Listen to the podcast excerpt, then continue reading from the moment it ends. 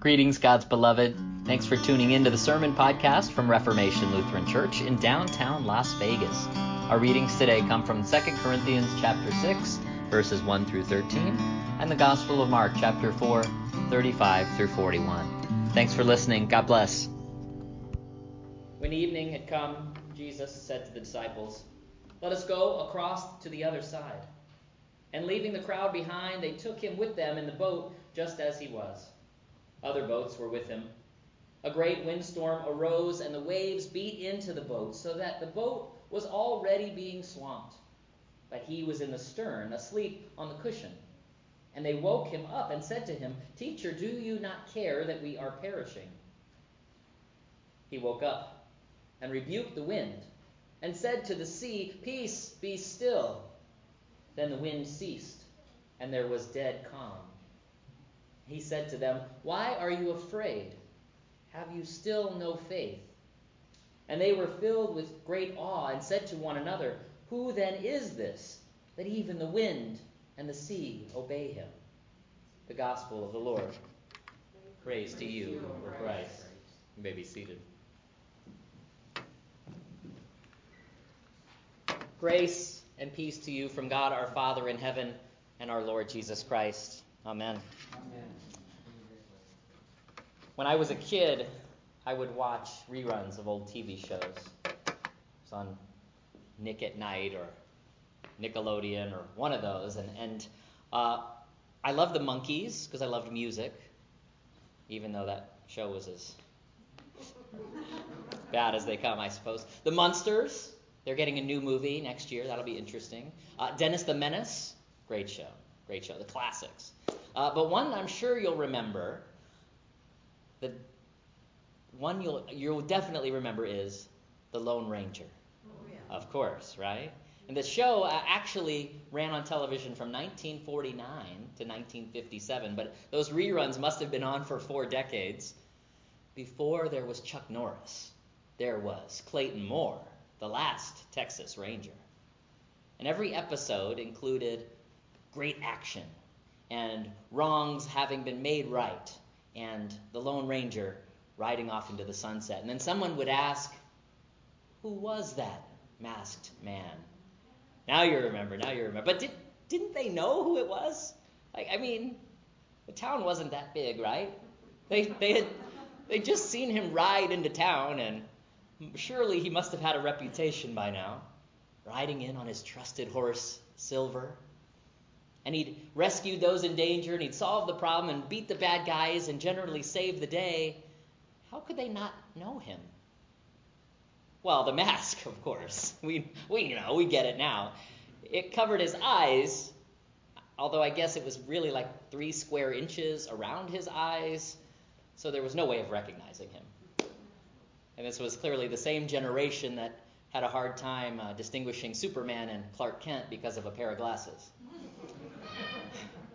I mean, in order for us to, uh, you know, enjoy the fantasy of the show, to, to really get into it, we have to suspend our disbelief, right? We have to kind of turn off that part of our brains that recognizes, so we know what's really going on here, so that we can get into the story. And we want to see how the action plays out. We want to enjoy the tale along with the townspeople, so we play along. We go, I know, I know who that is, but I'm going to act like I don't know. This story of Jesus calming the sea is, is kind of like that too. For us, anyway. We hear it, and we know who Jesus is. We're waiting for it. We're waiting to see what Jesus is going to do because we know he's going to do something big. Or at the very least, we aren't surprised when he does what seems to be miraculous to the fearful disciples in the boat. We're in on it. We get it. We're not afraid. But they were still trying to figure it out. Who is this Jesus, and what must his actions and identity mean for them and for the world? But I mean, in this well known story, there are plenty of things that might make us wonder. Why would they cross the sea at night in the first place? Didn't they know a storm was coming? These were fishermen. They kind of knew this territory, didn't they? And how can Jesus be asleep in the back of the boat and the waves are rocking and rolling and the ship is moving? He's a strong sleeper, but makes sense. But let's not judge these disciples too harshly, okay? Well, sure, they'd seen Jesus heal the sick and cast out demons. They had to know there was something special about him. But there were others who did works of healing too. Yes, there were people who performed exorcisms. But Jesus was a different kind of teacher. He gave his power and authority away. He was teaching them and revealing God and the kingdom around them in their midst. And they were following him maybe to see what he would do next. So the author of, Go- of the Gospel of Mark writes this down, shares this story around a time uh, that there were just as many storms going on in, in that world. This is the time of the destruction of the temple, about 70 AD. All right, so think about 37 years after, after Jesus' death, something like that. And they those who were hearing Mark's good news knew about storms too. Bible scholar David Jacobsen from Boston University describes the era. The center of worship was destroyed. The cultural and religious center of the people no longer holds. And in the midst of all this chaos, when the world as known was ending, here this Jesus is revealed not as one more therapist or miracle worker, but as a revelation of God's extraordinary cosmic purpose in the person of this ordinary Jesus. And just like you or I after a long day of work, this Jesus needs a nap. The storms were real. The people were afraid. And the one taking place in their society and the one there on the sea, so they were putting these things together, right? It's a place where the winds there on the Sea of Galilee, the winds can whip this sea up quickly. And the waves can get large enough to topple a boat, sure. And we hear in the reading there were other boats out there with them. Now, we know Israel and Judah weren't generally seafaring societies. They left that to the Phoenicians. The sea was dangerous, it was unknown. This was a place of chaos where the monsters came from. So we can understand. The disciples on the boat are understandably afraid. Who can save them? And they've tried to let him rest, but Jesus is their last hope. So they have to go and they wake him up. And they wonder if he doesn't care about the storm, he doesn't care about their lives or their safety. How can he sleep at a time like this? They must be offended. But he wakes up and with a word rebukes the wind. He says to the sea, Peace, be still. And it happened. The sea became calm, and the wind ceased. Why are you afraid? Have you still no faith?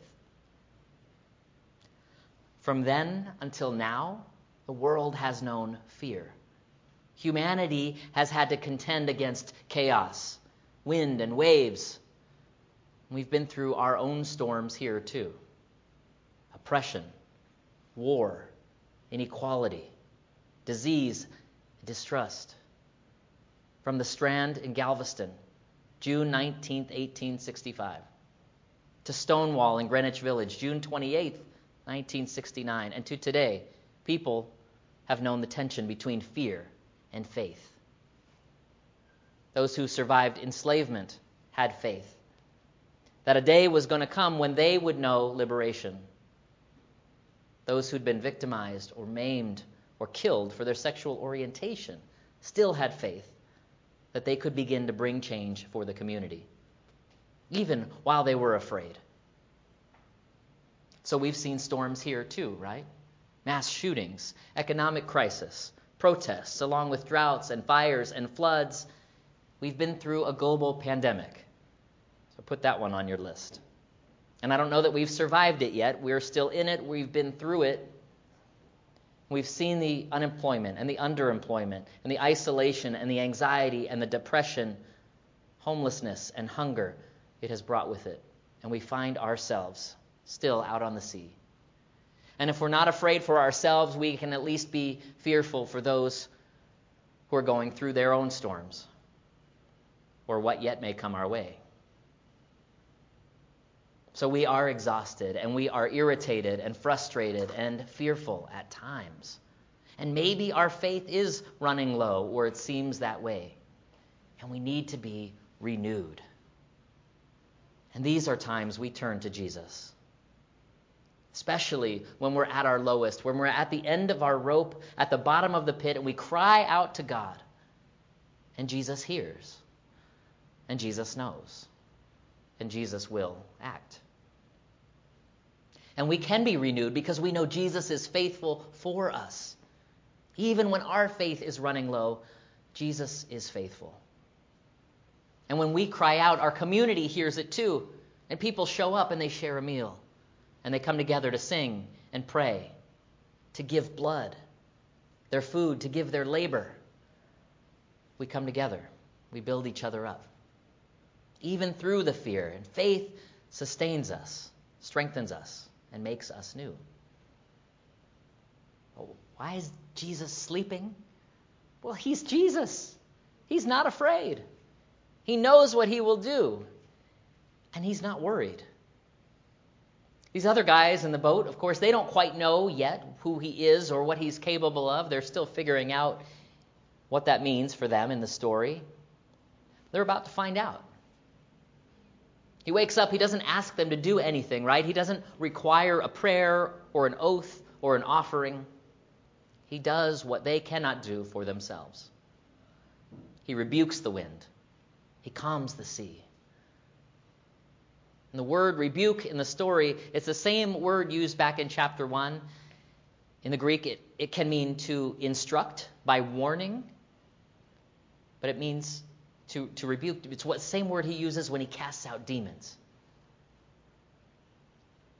It demonstrates his authority over the powers of evil in the world. It, it's also a teaching word. He's instructing his followers during this event.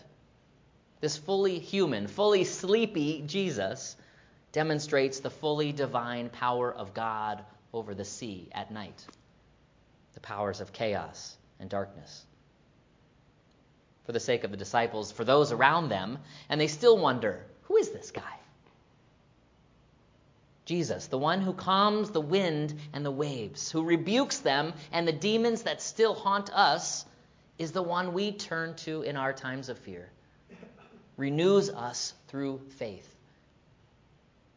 It's not just about our faith, but Jesus' faith in the goodness and perseverance of God over the powers of evil that still exist, and the ultimate victory in his cross through the death and resurrection, his victory over our failings and our fears, and over death itself. Jesus is the Son of God who is with us always and sends us power too through the Holy Spirit to change our hearts, to open us up for the world around us, to bind us to Him and to one another, to remind us of this love that sustains us, that renews us physically, inside and out, renews us for the world, renews us in faith for a new day. His faithfulness guides us and leads us for the sake of those in the boats around us, for our neighbors, and when they are afraid or facing their own storms, we get to be the ones to remind them not to be afraid. Jesus is here.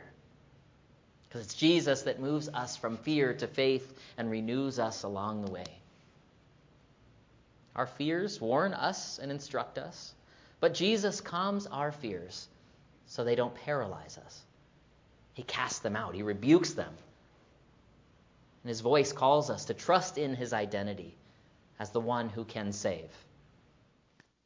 His cross reminds us who he is, so that we don't have to ask, Who then is this? but to trust and believe that he is our Lord and Savior, who carries us through the storms of life and brings us safely home. Amen.